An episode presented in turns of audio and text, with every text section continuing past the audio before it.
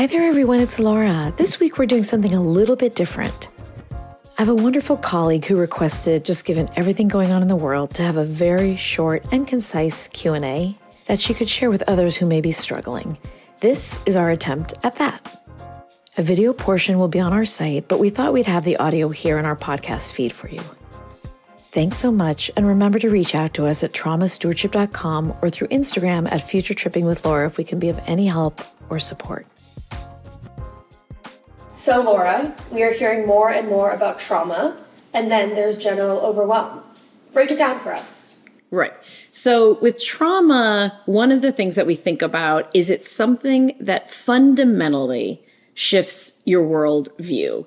With overwhelm, we're pitching a wider tent, and that can apply to anything that has you feeling, wow, like life is a lot something that I think is really important for us to remember are these things are personal and they're subjective. So what might feel completely overwhelming to me, you could be relaxed and chilling and vice versa. And I think that has a lot to do with present day. I think it has a lot to do with how we were raised and what we've been through in our life. I think it has a lot to do with intergenerational transmission of trauma, intergenerational transmission of oppression, and of course the evolving science of epigenetics.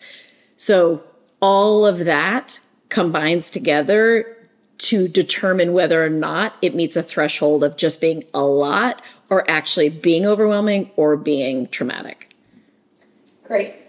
I know when you talk about trauma and overwhelm, it's always in the larger context of awareness around systematic oppression and structural supremacy. Can you say more about that?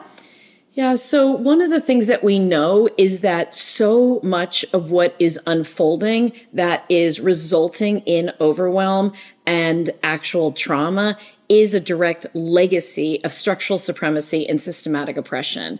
And that can be everything related to what's unfolding with climate crises, to what's happening with the very focused oppression and supremacy we're seeing rise, to what's happening with democracies dissolving. And for me, just when I do this work and talk about it, it has to be held in a larger awareness and understanding of that. And connected to that is intergenerational transmission of trauma and oppression. How does that impact things?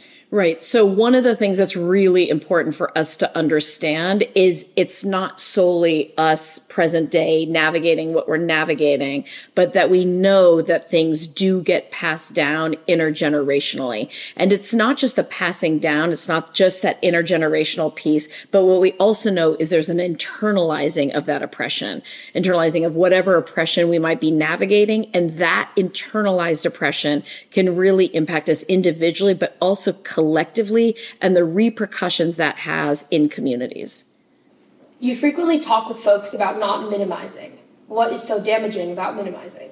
Right? So with minimizing, one of the things that we see happen, and we see it with individuals, we see it with communities, we see it in larger collective bodies, is a very natural response after something horrendous, horrific, catastrophic has happened, is to start minimizing. It's not context, it's not perspective, it's not gratitude, it's where we start putting pain on a hierarchy.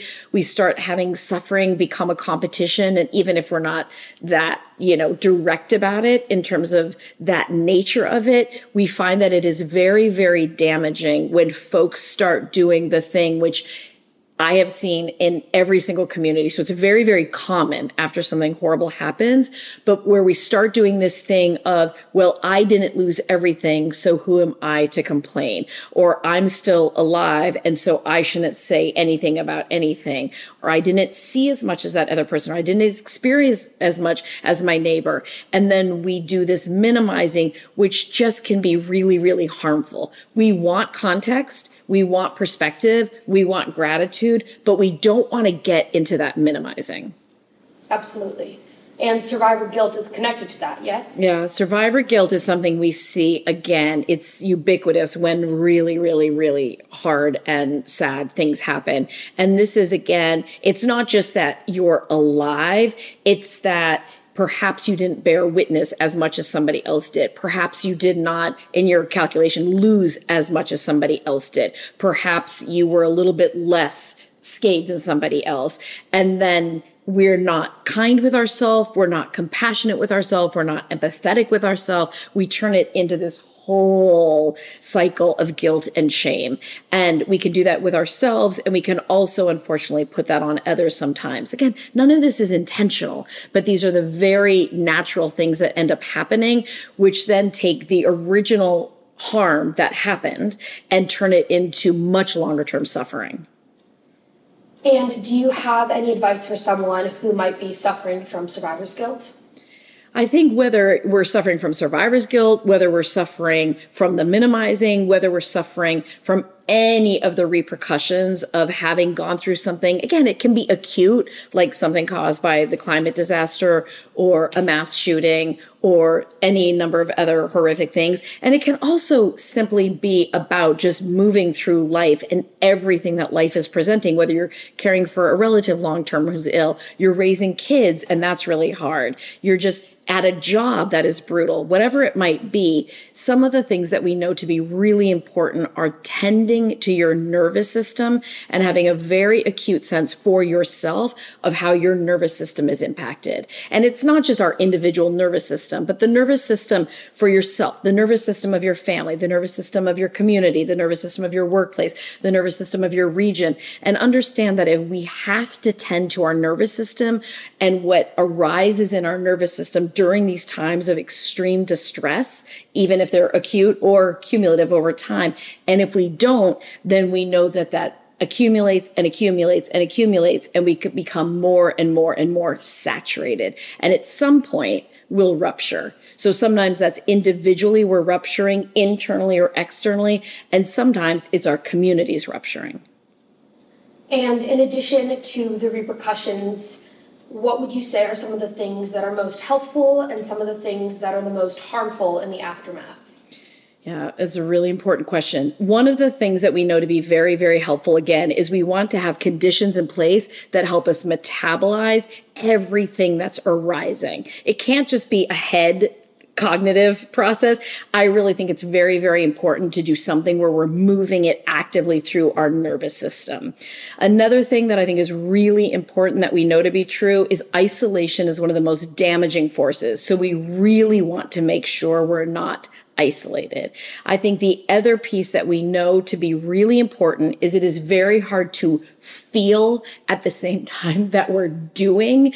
So sometimes if it's a relative who has died, sometime if it's something really awful that's happened in our community, sometimes if it's something unfolding at a school or a workplace, we can get so caught up in the doing. And certainly there are things that might need to be done, but that we don't allow time for that really deep and profound feeling that also needs to happen. And if we don't do it now, we're going to do it later. And the later it happens, generally the harder it is. So those are some of the things we know to be helpful some of the things we know to be very, very harmful. Comparing yourself to others and comparing your situation to others is really, really harmful for folks. So that's something you want to try to stay away from. Either it's they seem to be doing so much better than I am, or I didn't lose as much like we talked about. So trying not to get into that comparison. I think the other thing that's really important is that you don't go into a hyper productive mode. Again, if it's a crisis, then you're going to need to tend to what you're going to tend to. But you don't want to get hyper productive in terms of, I need to start a foundation after this. I need to start a 10K run after this. I need to start a whole initiative after this. Because again, then it can be very hard to metabolize at the same time that you're doing those things.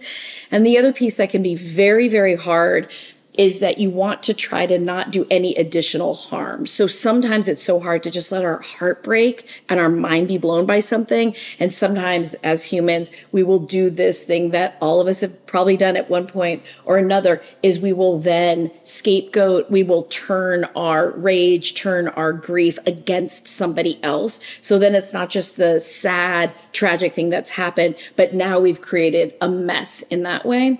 The last thing I would say is it's very easy to get isolated. I know we talked about that earlier, but sometimes the only thing you want to do is stay in bed, or sometimes the only thing you want to do is pull back. Sometimes the only thing you want to do is just be by yourself.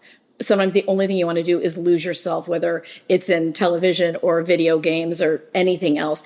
And anything you can do to try to continue to reach and stay connected to a human if possible, to another living being, to pets, to animals, to outside nature if possible, but to not allow yourself to go further and further and further into isolation. Our podcast, Future Tripping, is a Trauma Stewardship Institute production. I, Laura, am your host and producer. Our incredible executive producer and sound engineer is Olivia P. Sunier, without whom this podcast would not be possible. It's edited and mixed by Tom Stiles, with original music by Cameron DeVore. Our graphic designer is Evie Burrows White.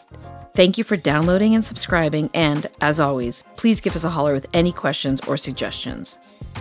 We can be found at traumastewardship.com and on Instagram at Future Tripping with Laura. There you can find both an email and phone number where you can ask your questions of our upcoming guests.